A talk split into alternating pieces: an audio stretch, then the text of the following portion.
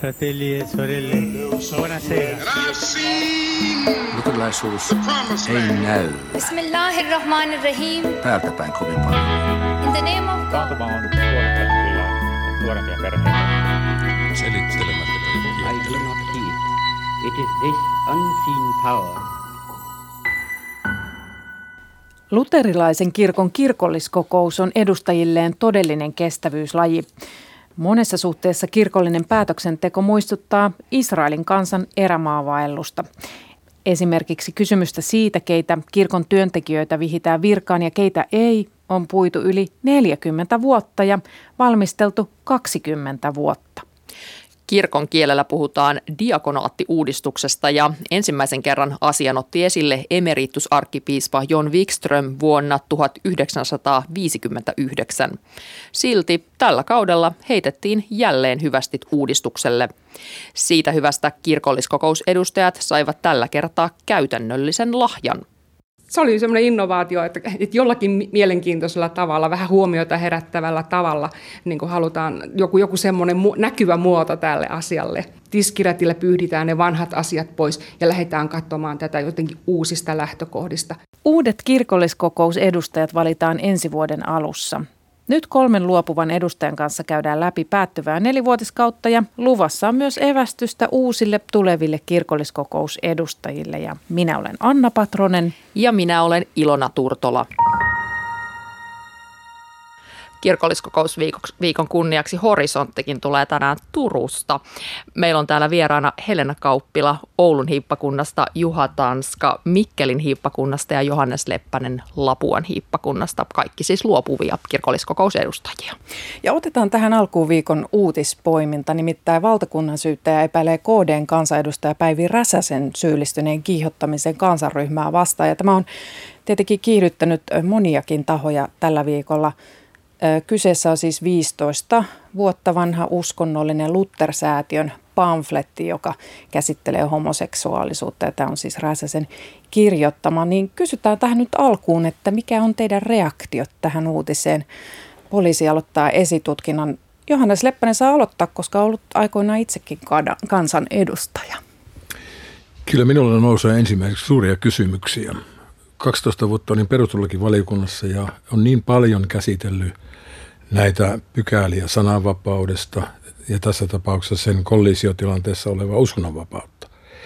Nyt ollaan, ollaan todella semmoista niin mannerlaattojen kanssa tekemisissä ja, ja erityisesti mua niin kuin häiritsee se, että 15 vuotta vanha, kuten toimittaja sanoitte, niin nyt nostetaan 15 vuotta vanha asia.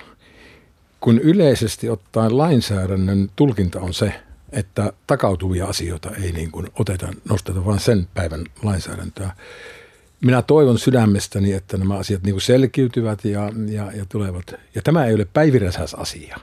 Tämä on paljon syvempi ja suurempi asia tätä Päivi Räsäs-asiaa kirkon piiristä. Sitä on kommentoinut myös piispa Teemu Laajasalo ja piispa Seppo Häkkinen ja he on kommentoinut, että tämä tutkinnan aloittaminen on juurikin sanan ja uskonnonvapauden näkökulmasta huolestuttavaa. Jaatteko tämän saman huolen Helena Kauppila ja Juha Tanska? Helena voi vaikka aloittaa. No mun mielestä se ei ole uskonnonvapauden tai, tai sananvapauden näkökulmasta mitenkään huolestuttavaa. Se on sitä, mitä se on. Ja siitä pamfletista, mikä, mistä niin kuin on nostettu tämä ää, tai joitakin Päivi niin kuin kommentteja siinä, niin siinä on niin kuin, kyllä siitä niin kuin ihan väistämättä syntyy vaikutelma siitä, että siinä halutaan stigmatisoida seksuaalivähemmistöt sillä tavalla, että, että ei joutuisi tavallaan kohtaamaan niitä tässä maailmassa. Ja tietysti oikeuslaitos punnitsee sen, että, että täyttyykö siinä rikoksen tunnusmerkit vai ei. Entäs Juha Tanska? No yhteiskunnallisena ilmiönä ajattelin, että tässä varmaan tutkitaan julkisen puheen rajoja, vihapuheen ja, ja, ja toista loukkaamaan pyrkivän puheen rajoja ja toisaalta sitten uskonnonvapauden ja sananvapauden ja vielä poliitikon sananvapauden rajoja. Mm. Mutta mietin kyllä, että no pitääkö sitten kirjastoista poistaa vaikka kaikki vanhat painokset Peppi Pitkätossusta, kun Pepin isä oli NL alkava kuningas? Tai pitääkö raamattu poistaa kaupoista, kun siellä on niin pa- paljon väkivaltaa ja vihapuhetta? Mm. Mutta luulen, että tästä ei ole kyse, vaan nyt haetaan ikään kuin yhteiskunnallisen julkisen keskustelun rajoja. Mm. Tämä on kiinnostava keissi ja varmasti tästä kuullaan vielä lisää. Mutta mennään, mennään päivän varsinaiseen epistolaan. Ollaan siis kirkolliskokouksessa. Tämä on edustajakauden viimeinen istuntoviikko. Ja te kaikki olette sellaisia, että enää halua asettua ehdolle seuraavissa vaaleissa, niin miksi ette asetu enää ehdolle? Onko Johannes aloittaa? 20 vuotta olet ollut. Joo, 20 vuotta ollut ja kun kolme vuotta sitten tein mielessäni tämän päätöksen sanomatta sitä edes puolisolleni ja olen mitannut itseäni ja päivä päivältä se tuntuu niin kuin paremmalta. Ja sitä on vaikea sanoa, miksi minä niin kuin olen päättänyt näin, koska on niin on vaikea sanoa, miksi lähdin tälle tielle. Nyt on ehkä vertauskuva vähän liian voimakas, mutta Dag Hammarskjöld sanoi aikoinaan, en minä valinnut tietä, vaan tie valitsi minut. Ja jotenkin koen, tunnen samaa. Ja nyt koen, että minä olen niin sen antanut, mitä mä voin antaa, ja, ja nyt on aika antaa aikaa vaimolle, itsellekin. En ajattele, että niin itsekäs olisin, mutta että ikä on tullut se ja tuo, tuo arkkipiispa sanoi tästä vallankäytöstä, niin nyt on aika siirtää valta seuraaville, jolle se sitten annetaan. Se on ollut minulla nyt 20 vuotta käytössä ja on syytä minun peili edessä katsoa, mitä olen sillä tehnyt. No entä Juha Tanska, mikä saa luopumaan? No mä olen lyhyemmän aikaa ollut kuin Johannes, mutta vähän samanlaisia ajatuksia, että aika on heitellä kiviä ja kerätä kivet ja rakentaa ja purkaa ja ja, ja nyt on hyvä kohta antaa taas seuraavalle sitten mahdollisuus. Niin, 12 vuotta kuitenkin. 12 vuotta, joo. Hmm. Entä sitten Helena, vain yksi kausi, neljä vuotta? No joo, mulla on ehkä vähän jotenkin erilainen story siinä mielessä, että, että, että mä, ensinnäkin mä en ole ihan varma, voi olla, että mä joskus tätä siltaa kävelen vielä niin kuin takaisinkin tai että asetun vielä ehdolle, mutta, mutta nyt niin kuin tilanne on se, että että mä jotenkin niin kuin kokenut hyvin vahvasti täällä näiden neljän vuoden aikana semmoinen, että mä lähdin niin kuin tänne semmoisella dialogikärjellä, että ollaan vuorovaikutusprosessissa ja sitten tästä se syntyy niin kuin jollakin tavalla ne yhteiset päätökset ja muuta. Ja, ja mä oon kokenut, että se ei toimi, että se mun, mun lähestymistapa ei toimi ja se on ollut mulle ihan valtava suuri pettymys ja ja mä jotenkin ajattelen sillä että mun täytyy nyt niin kuin astua syrjään ainakin vähäksi aikaa miettimään, että – mikä mun suhde on niin kuin tähän kirkolliskokoukseen tai mikä mun suhde ylipäätänsä kirkkoon instituutiona. Että tämä on niin kuin todella liikuttanut mannerlaattoja mun sisuuksissa tämän neljä vuotta. Tuosta onkin hyvä jatkaa eteenpäin. Puhutaan kohta tarkemmin ihan niistä asioista, mitä täällä neljän vuoden aikana on puhuttu, mutta jos mennään just nimenomaan tuohon itse päätöksen tekemiseen, päätöksen tekemisen prosessiin, niin millaista se täällä on? Palkitsevaa, turhauttavaa? Haluaako Johannes aloittaa? No tässä nyt tulee itse aloittaneeksi kaikkia kysymyksiä, mutta tuota, minulle se ei ole ollut turhauttavaa. Sen sijaan mä monesti niin kun katson tuota, Helena sanoi tuosta dialogista, minä olen taas kokenut niin, että, että on ollut mahdollista dialogia synnyttää, kun minä elän elämääni ihmisten kautta täällä on erilaisia ihmisiä ja minä olen huomannut, että tämän 20 vuoden aikana minä olen erityisesti ruvennut kiinnostumaan yhä enempi ihmisistä, jotka ajattelevat eri tavalla kuin minä. Ja se saa minut niin kuin perustelemaan omaa näkemystäni pienissä asioissa, suurissa asioissa, silti luopumatta niistä perusteista, jonka omakohtainen usko perustuu. Mutta siellä on valtava kenttä on asioita, joissa sitä dialogia, ja tämä on hyvä paikka sitä harjoitella, huomaa tosin, että itsestä se on useimmiten kiinni, että ei se onnistu, eikä toisesta. Entä Juha Tanska, mitä sinä ajattelet, millaista täällä on ollut tämä päätöksenteko? Saako asioita eteenpäin tai jotain ikään kuin aikaiseksi? Kyllä tämä hyvin pitkälle ryhmätyötä on ja valiokunnissa tapahtuu se suurin työ, että harva edustaja saa sulkia hattuunsa, että minä sen tein. Ja, ja aika suurta kärsivällisyyttä tämä vaatii kanssa tunnistan Helenan kokemuksen myös varsinkin ensimmäiseltä kaudelta, että luulin, että suuressa salissa asiat kehittyy ja, ja, ja niin kuin johtaa päätöksen yhteisen keskustelun kautta, mutta ei, ei se ollutkaan niin. Niin se dialogi. Sanoit, että sä oot pettynyt siihen dialogiin, niin kerro tästä nyt lisää. Mitä tarkoitat? No siis mä, kyllä mä sen niin kuin on, on, onneksi mä oon oppinut sen, että, että suuressa salissa tai täysistunnossa ei, niin kuin, siellä sitten viedään sitä prosessia niin kuin pykälä pykälältä eteenpäin. Mutta ehkä olisin odottanut ja kaivannut enempi dialogia niin kuin myös valiokuntatyöskentelyssä ja sitten äm, se siis No ehkä siinä on se, että se, että se no mä oon ollut perustevaliokunnassa ja se on hyvin teologinen valiokunta, joten siellä perustevaliokunnassa käsitellään tietynlaisten teologisten apparaattien kautta niitä asioita, mitä on käsittelyssä ja siihen on hirveän vaikea saada niin kuin, mm, tuotua joku ulkopuolinen näkökulma tai joku vaikka kontekstuaalinen näkökulma, että, että se etenee kuin juna jossakin ja musta on tuntunut, että mä en saa mitään otetta tähän, mitä täällä tapahtuu. Entä sitten kirkolliskokouksessa käytettävä kielenkäyttö? Taannoin eduskunnan puhemiehistön kuuluva Tuula Haatainen sanoi, että eduskunnassakin kielenkäyttö on koventunut ja halutaan ehkä napsia semmoisia irtopisteitä viltävillä, terävillä kommenteilla rakentavan keskustelun sijaan, tai että välillä se voi siinä kärsiä. Niin mitä te ajattelette, mitä täällä kirkolliskokouksessa, millainen keskustelukulttuuri täällä on, ja onko se muuttunut? Joskus on tullut mieleen kirkkohistorian luennolta professorin kuivakas lausahdus, että jossakin ensimmäisten vuosisatojen kirkolliskokouksessa – Piispat veivät eri mieltä olleen piispan ulos ja hirttivät lähimpään tammeen. Ja näin kirkolliskokous saavutti yksimielisyyden. Jos vertaa siihen, niin minusta tämä on mennyt kuitenkin hiljalleen parempaan suuntaan. Jo, jo siinäkin noin 20 vuoden säteellä, mitä itse ajattelen, niin keskustelukulttuuri on kehittynyt.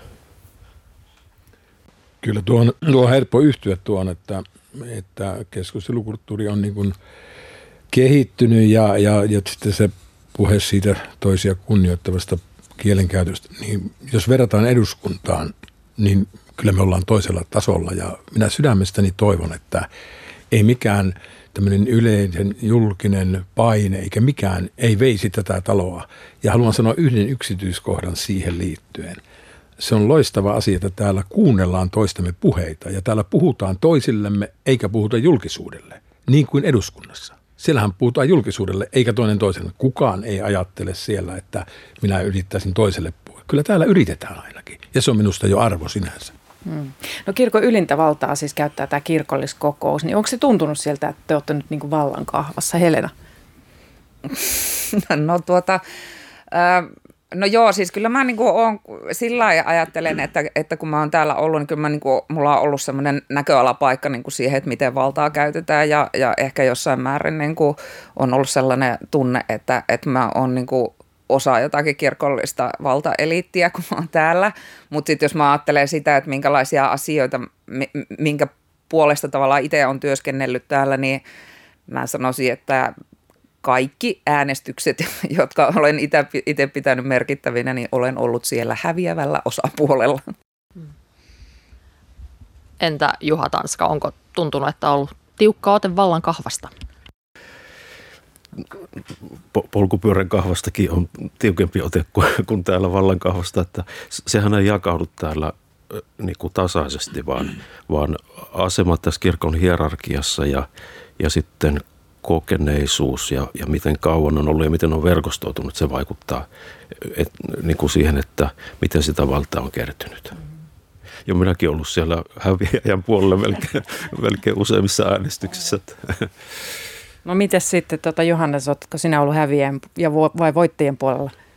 Sekä että molemmissa, mutta vilpittömästi voin sanoa, että mulle ei ole jäänyt niin kuin semmoista mieleen, että, että kun hävisin, niin kerta kaikkiaan niin kuin tämä pitäisi niin kuin muuttaa. Että, että mä olen jotenkin tyytynyt siihen. Ehkä se minun historianikin vaikuttaa siihen. Mutta mitä tuohon valtaan tulee, niin sitähän on monenlaista. Se on asemavaltaa ja, ja, ja sitä on tämmöistä luottamuspääoman synnyttämää valtaa ja, ja näin.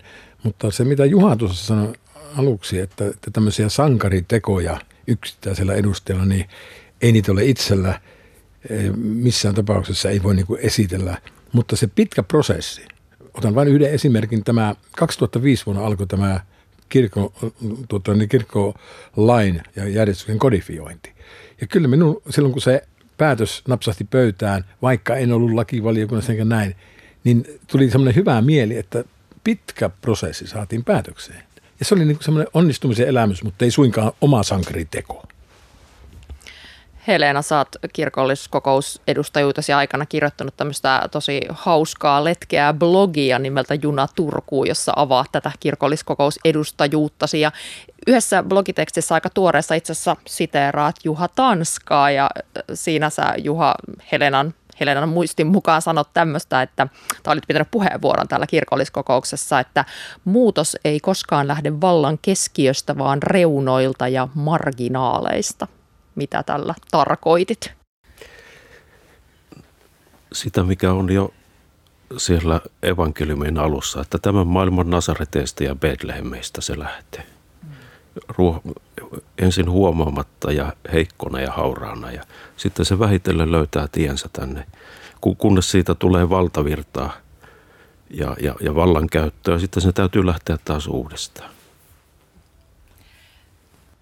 nelivuotiskausi, se on tosiaan nyt loppumetreillä.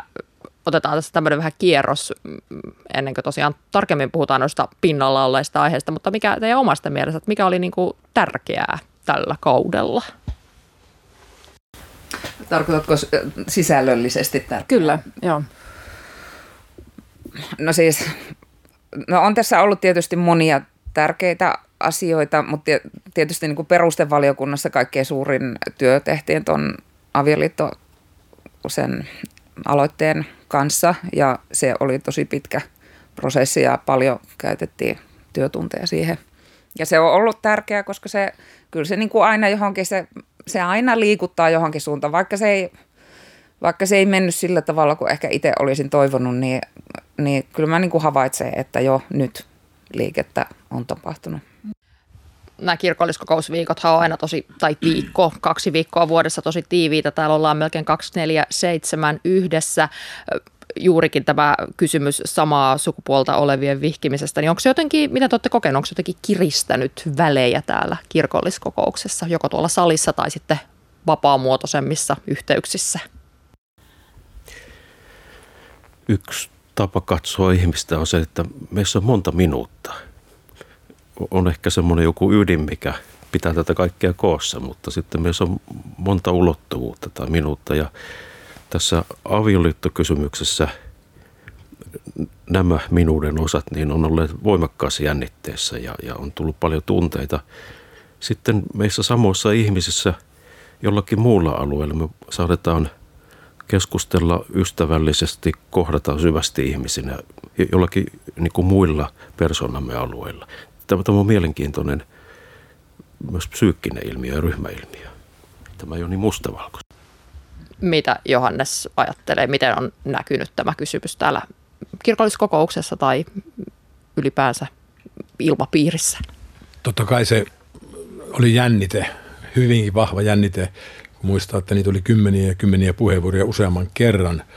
Ei sitä voi kiistää ollenkaan ja, ja vaati paljon itseltäkin – itseltäkin tuota, niin kuin semmoista rauhoittumista ja ennen kaikkea toisen ymmärtämistä siitä, vaikka ei, ei toisen näköalaa niin kuin hyväksyisikään, josta minä aluksi puhuin ja sanoin. Mutta se, että se, se ei näy niin kuin nyt enää. Minä huomaan, että, että me on niin kuin päästy sen, sen yli. Ja, ja lopuksi niin kuin haluan sanoa, että, että se avioliittokysymyksen ratkaisu, että se ratkaistaisi jollakin uudella tavalla, niin se ei kyllä poista kirkon ongelmia. Se, se, se ei niin kuin ratkaise kirkon, evankelisen kirkon tulevaa ongelmaa ja tulevia mahdollisia ongelmia. Et se on tietysti yksi asia, joka, joka puhuttaa ja liikuttaa, mutta, mutta on tarpeen muistaa myös se, että meillä on kolmen instituution kirkolliskokouksen, kirkkohallituksen ja piispainkokouksen selkeä päätös tästä asiasta. Ja se on yksi selitteinen, johon minun sydämeni yhtyy. Joo, mä, mä mietin sitä, että niin kuin, kun, kun sanot, että täällä ollaan 24-7, niin tämä kirkolliskokoushan on vähän semmoinen niin rippileiri-tyyppinen kokonaisuus, että, että sitä niin kuin vaikka kuinka kerää kotoa lähtiessä semmoista sen energiaa, että nyt mä niin kuin osaan pitää asiat oikeissa mittasuhteissa, niin yleensä menee ehkä päivä, maksimissaan kaksi, kun yhtäkkiä huomaa olevansa aivan niin kuin jotenkin se systeemi imussa ja ne asiat kasvaa ihan valtava suureksi ja, ja, ja niin kuin ulko, ulkopuolinen maailma kokonaan kaikkoa mielen perukoilta, mutta, ää, mutta siis kirkolliskokous niin kuin työskentelee tämän lain säätämisen kanssa – mutta sitten seurakunnissahan eletään omaa elämää. Ja se toinen, asia, toinen puoli tästä asiasta on se, että, että meillä on pappeja, jotka vihkii samaa sukupuolta olevia pareja ja heidän oikeusprosessinsa on menossa niin kuin tällä hetkellä yksi on jo korkeammassa hallinto-oikeudessa, että, että sit sieltä tulee niin kuin taas tavallaan maallisen oikeuslaitoksen puolelta sellaista inputtia, joka kirkolliskokouksessakin varmaan täytyy ottaa huomioon ja näissä piispan kokouksessakin ja kir- kirkkohallituksessa. Tässä on kaksi näkökulmaa tähän keskusteluun, että valta, vallankäyttö synnyttää sekä yksilössä että sitten tämmöisessä tiiviissä ryhmässä myös sellaisia ryhmäilmiöitä, jotka on pitkälti tiedostamattomia.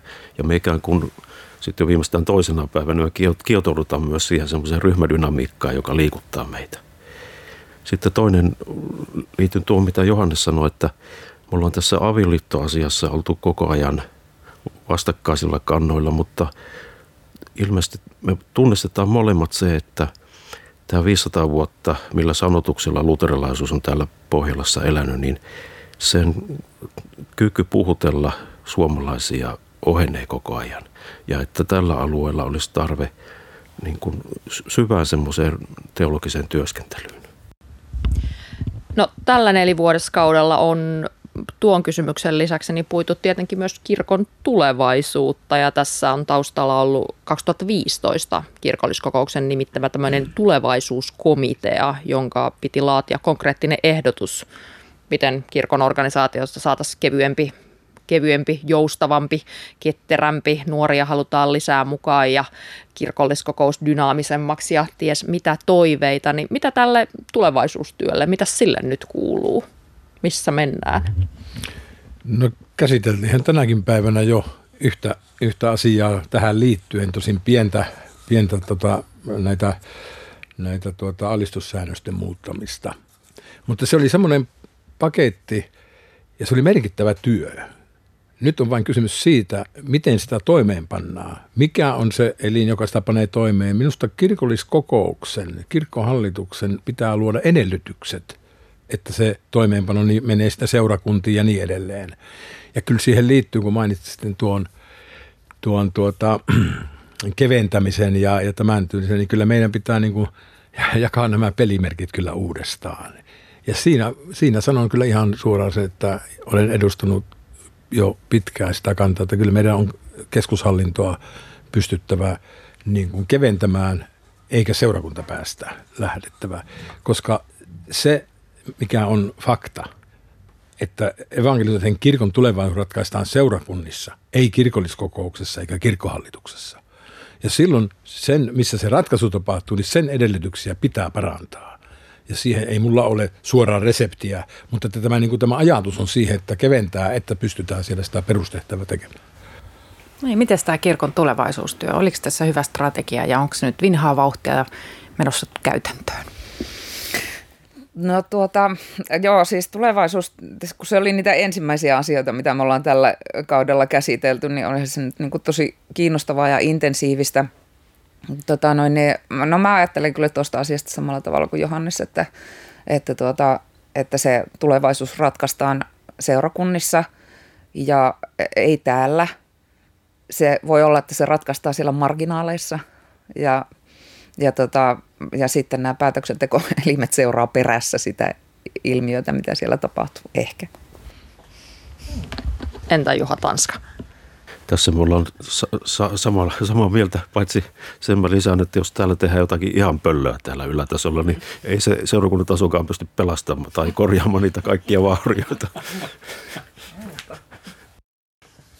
No, tällä kaudella myös asia, jota, jota käsiteltiin tai joka, joka muuttui, niin tosiaan siis hiippakuntarajoja, niitä muutettiin maakuntarajoja vastaaviksi. Ja tämäkin oli asia, joka kevään, edellisessä kirkolliskokouksessa keväällä sekin paljon tunteikkaita puheenvuoroja nostatti, niin mitä ajatuksia tästä, tästä teille oli? Ensimmäisenä nousee mieleen tuossa kysymyksessä niin sotaveteraanin puhe, kun, kun tuota, oli tapahtunut semmoista, että hänen puolelta oli metsää hakannut naapuri, niin hän sanoi naapurille, että rakas naapuri, rajan siirto on arveluttavaa puuhaa. Minä olin siellä vie, viisi vuotta ja vieläkin on pää kipeä, kun oli sotainvaliidi. Siis tällä tarkoitan sitä, että, että se herättää tunteita. Ja se on, se on oikeutettu ja sitä ei saa sanoa, että, että olette hölmöjä. Mutta on toisaalta taas niin tämmöisiä hallinnollisia asioita, että tämä apparaatti toimisi ja esimerkiksi tämä hiippakuntien koko. Niin jos on jossakin, otetaan esimerkki 700 000, joissa on 130 000, niin se on jatkuva jännite on näiden välillä. Eli, eli tässä on tämmöisiä niin kuin, vähän niin kuin matemaattisia, mutta, mutta kuitenkin merkityksellisiä. Ja mitä tulee nyt tähän ratkaisun jälkeiseen tilaan, niin ei ole kuulunut mitään. Että siellä on, siellä on tota, niin kaikki niin kuin tyytyy siihen ja kun Keski-Suomi oli yksi hiippakunta, jossa, jossa tuli, tuota, tuli sekä että meni, niin kyllä ne on tyytynyt siihen, että okei, että lähdetään rakentamaan Simo Peuran kanssa tulevaisuutta. Niitä hiippakuntarajojen äh, muuttaminen, niin sehän lähti täältä kirkolliskokouksesta koko hanke. Ja sä tota, tietenkin Juha Tanska, sä olet hallintovaliokunnassa istut, niin sitten, sitten tota, tätä siellä valmistelit, niin, niin mitäs, niin kun, mitäs, mitäs tämä ihan tavalliselle seurakuntalaiselle oikeastaan näkyy? Näkyykö tämä mitenkään? Niin me oltiin Johanneksen kanssa molemmat hallintovalikossa. Joo. No keskiverto suomalainen ei välttämättä edes tiedä, mikä se hiippakunta on. tai jos tietää, niin että missä se pääpaikka sijaitsee. Että silleenhän tämä ei siihen seurakunnan arkeen kauasti vaikuta. Mutta sitten niin kuin työntekijöiden tukemisen kannalta ja miten hallinto sujuu, niin se, se toki vaikuttaa hyvinkin paljon. Teistä ei tosiaan kukaan ole nyt asettumassa ehdolle seuraavalle nelivuotiskaudelle, mutta uusia tarjokkaita varmasti on tulossa, ehdokasasettelu on käynnissä, niin mitä te haluaisitte sanoa ensi kaudelle valittaville uusille edustajille? Millaista evästystä kirkolliskokousedustajan työskentelyyn? Millaisista ominaisuuksista esimerkiksi on hyötyä? No Johannes, 20 vuoden kokemuksella tuota, hirveän vaikea antaa niin kuin, niin kuin ohjetta tai opastusta, mutta se, että olisi niin kuin ennakkoluuloton ja olisi niiltä periaatteilla meillä itse on, niin, niin olisi, niin kuin, olisi itselle selviä. Ja siltä pohjalta rakentaisi, ja korostan sanaa rakentaisi tätä yhteistä kirkkoa, ja ettei oma missio olisi semmoinen, että minä ajan tämän asian läpi, varmasti ajan tämän asian kirkolliskokouksen läpi, ettei sillä mielellä lähtisi, koska voin, voin ennustaa, että saattaa tulla pettymyksiä.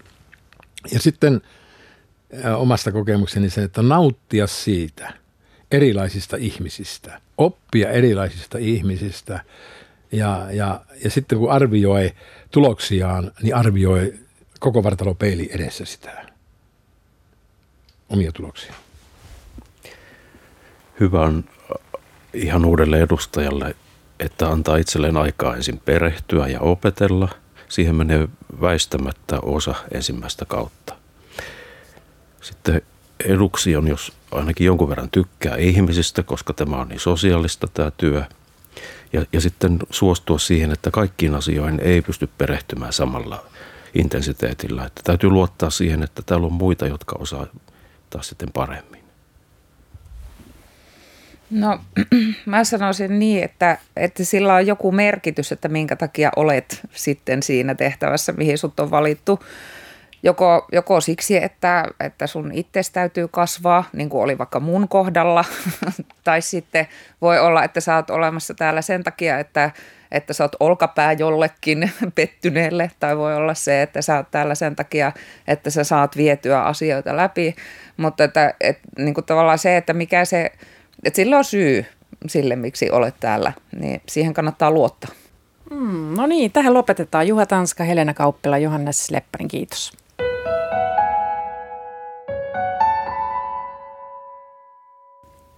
Jatketaan kirkolliskokouksen tunnelmissa ja puhutaan muun muassa niistä tiskiräteistä – Kirkolliskokousedustajat saivat tosiaan tällä kertaa kotiin viemisiksi sellaisen. Rättejä jakoi kirkon kasvatus- ja nuorisotyötä tekeviä edustava ammattiliitto KNT, eli kirkon kasvatuksen ja nuorisotyön asiantuntijat. Tempauksellaan KNT halusi tuoda esiin kirkon nuorisotyöohjaajien arvostusta, sillä siinä on ammattiliiton mielestä parannettavaa. Asian ytimessä on kysymys virkaan vihkimisestä. Tällä hetkellä kirkossa vihitään virkaan papit, piispat ja diakonit, sen sijaan ei nuorisotyöntekijöitä. Se on nuorisotyöntekijöitä edustavalle liitolle pettymys. Mutta miksi ihmeessä kirkolliskokousedustajille annettiin juuri tiskirättejä? Siitä kertovat paikan päällä kirkolliskokouksessa olleet ammattiliiton toiminnanjohtaja Arja Lusa ja asiamies Tero Fleming. Arja Lusa, olet jakanut täällä kirkolliskokousedustajille tiskirättejä. Miksi? No tällä tiskirättikampanjalla me on haluttu kiinnittää huomiota siitä, mitä tapahtuu täällä kirkolliskokouksessa diakonaattiprosessin asiassa. Eli täällähän se tämä prosessi niin kuin päättyy ja haluttiin kiinnittää huomiota siihen, että, että tämä on myös nuorisotyön ohjaajien asia ja, ja nyt se, että se päättyy on meille pettymys ja me halutaan tämä nostaa esille. Väännä vielä rautalangasta, mikä tämä diakonaattiasia on?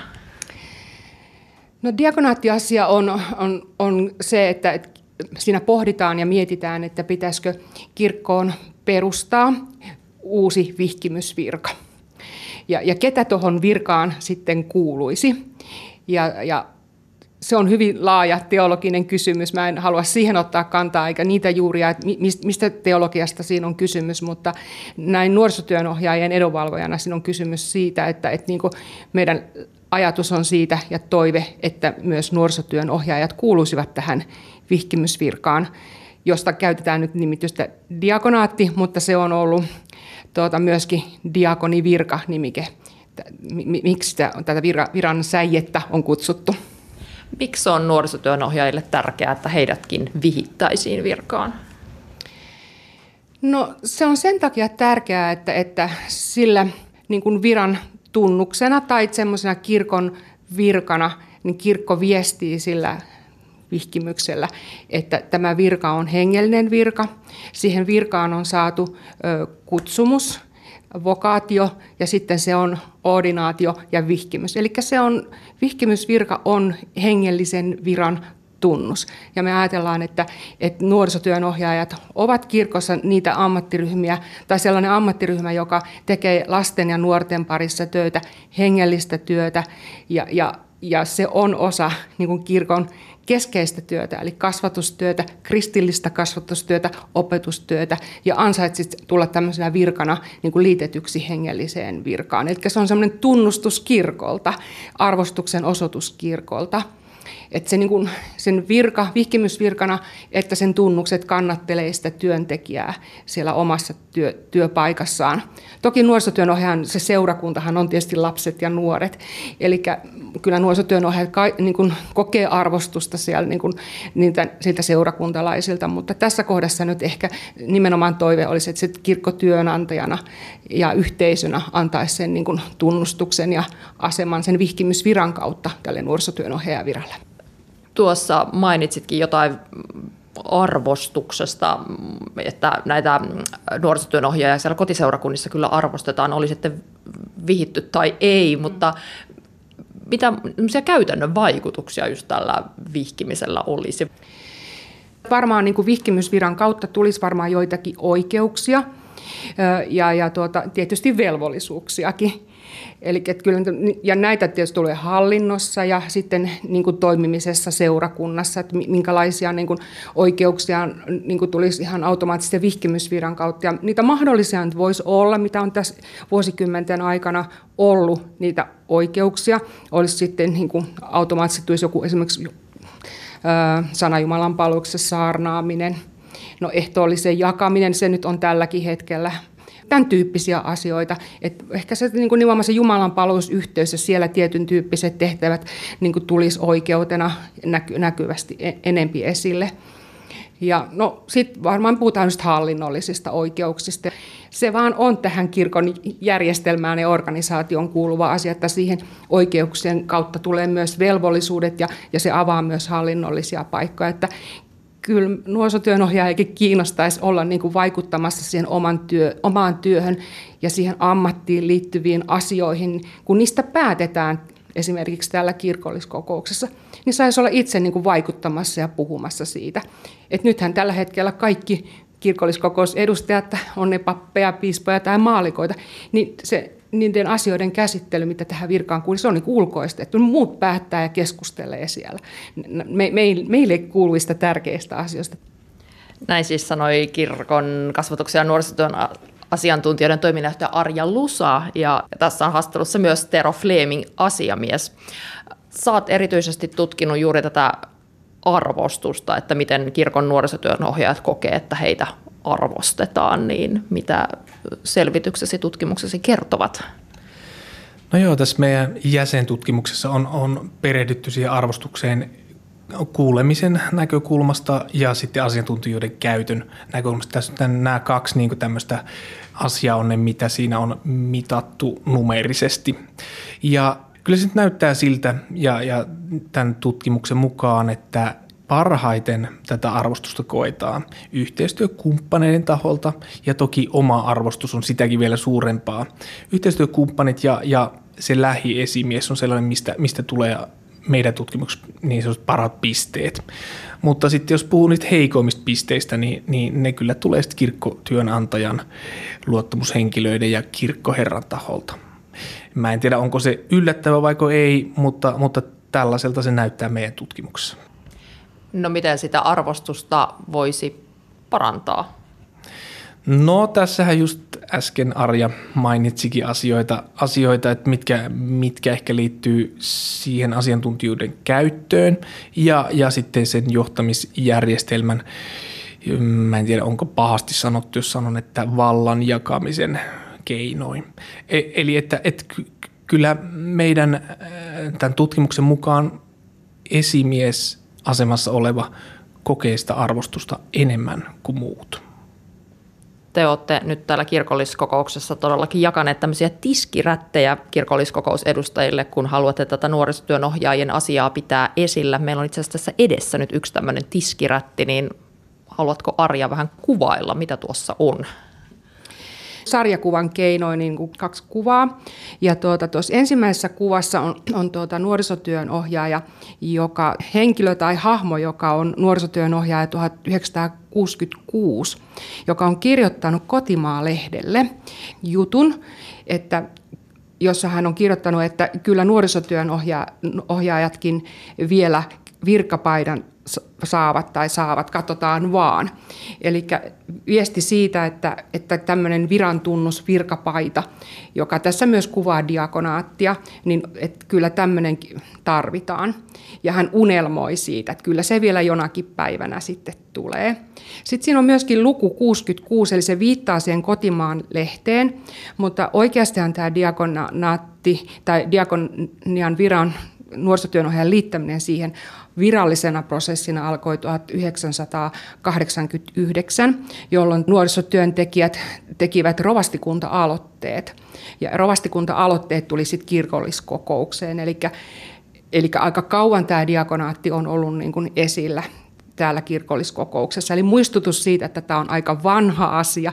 Nuorisotyönohjaajat ovat haaveilleet tällaisesta virasta, toivoneet virkaa ja sen viran tunnuksia.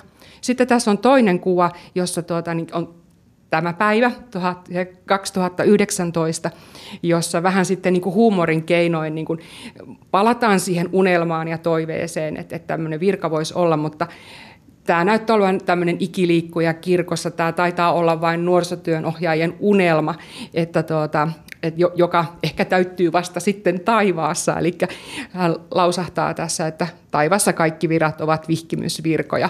Eli jotenkin niin kuin vähän huumorin keinoin halutaan niin kuin, tuota, niin kertoa siitä, että tämä on vaikea asia ollut kirkolle, mutta me unelmoimme siitä ja me sitten toisaalta niin kuin nuorisotyönohjaajien edunvalvojana jaksamme unelmoida ja tehdä työtä tämän asian eteen. Miksi tämä esine on juuri tiskiratti? No, se oli semmoinen innovaatio, että, että jollakin mielenkiintoisella tavalla, vähän huomiota herättävällä tavalla niin halutaan joku, joku semmoinen näkyvä muoto tälle asialle. Ja, ja tuota, kun tämä diakonaatti on nyt tässä vaiheessa, kun se nyt tällä hetkellä on, niin, niin että jos jollakin on vielä unelma, ja tai aj, täällä ajatellaan täällä kirkolliskokouksessa, että, että tuota, tälle asialle täytyy vielä tehdä jotain, niin se mahdollisesti tarkoittaa sitä, että ne kaikki vanhat täytyy pyyhkiä pois. Eli tiskirätillä pyyhditään ne vanhat asiat pois ja lähdetään katsomaan tätä jotenkin uusista lähtökohdista. Kansanedustaja Päivi Räsäsen tapaus nousi esiin myös kirkolliskokouksen kyselytunnilla. Piispat Teemu Laajasalo ja Seppo Häkkinen olivat siis jo ehättäneet esittää julkisuudessa huolensa siitä, mitä esitutkinnan aloittaminen Räsäsen 15 vuotta vanhasta seksuaalieettisestä pamfletista tarkoittaa uskonnonvapauden ja sananvapauden kannalta. Arkkipiispa Tapio Luoma kommentoi asiaa näin. Myös itse pidän tarpeellisena sitä, että uskonnonvapaudesta nyt keskustellaan ja pyritään, pyritään löytämään sellaisia näkökulmia, joissa tuodaan esille kirkon ehdoton kanta siihen, että uskonnonvapaus on tärkeä ihmisarvo ja että myönnetään myöskin se, että kun vapauksia tarkastellaan demokraattisessa yhteiskunnassa, niin, niin joskus ne joutuvat jollain tavalla myöskin kohtaamaan toisensa ja silloin on pakko punnita sitä, että millä tavalla erilaisia vapauksia suhteutetaan toinen toisiinsa. Mutta on aivan selvää, että meidän kirkkomme seisoo uskonnon vapauden laajan positiivisen ymmärtämisen takana. Niin siis päättyy kirkolliskokouksen nelivuotiskausi. Ensi keväänä homma jatkuu uusin edustajin. Se on varmaa, että keskustelu avioliitosta jatkuu, joku tekee taas uuden aloitteen ja mitä tulee siihen diakonaattiin, siihenkin palataan. Joku muu saa kuitenkin johtaa puhetta kuin varapuheenjohtaja edustaja Johannes Leppänen. Näin hän päätti puheenjohtajan paikalta 20-vuotisen taipaleensa. Olen viimeistä kertaa teidän edessänne täällä korokkeella. Kiitoksia kärsivällisyydestä, ymmärtämisestä, virheitä ja laiminlyöntejä kohtaan. Tämä on mielenkiintoinen paikka, koska teidän kasvonne kertovat niin paljon enemmän kuin teidän sananne. Kiitoksia. Tämä on...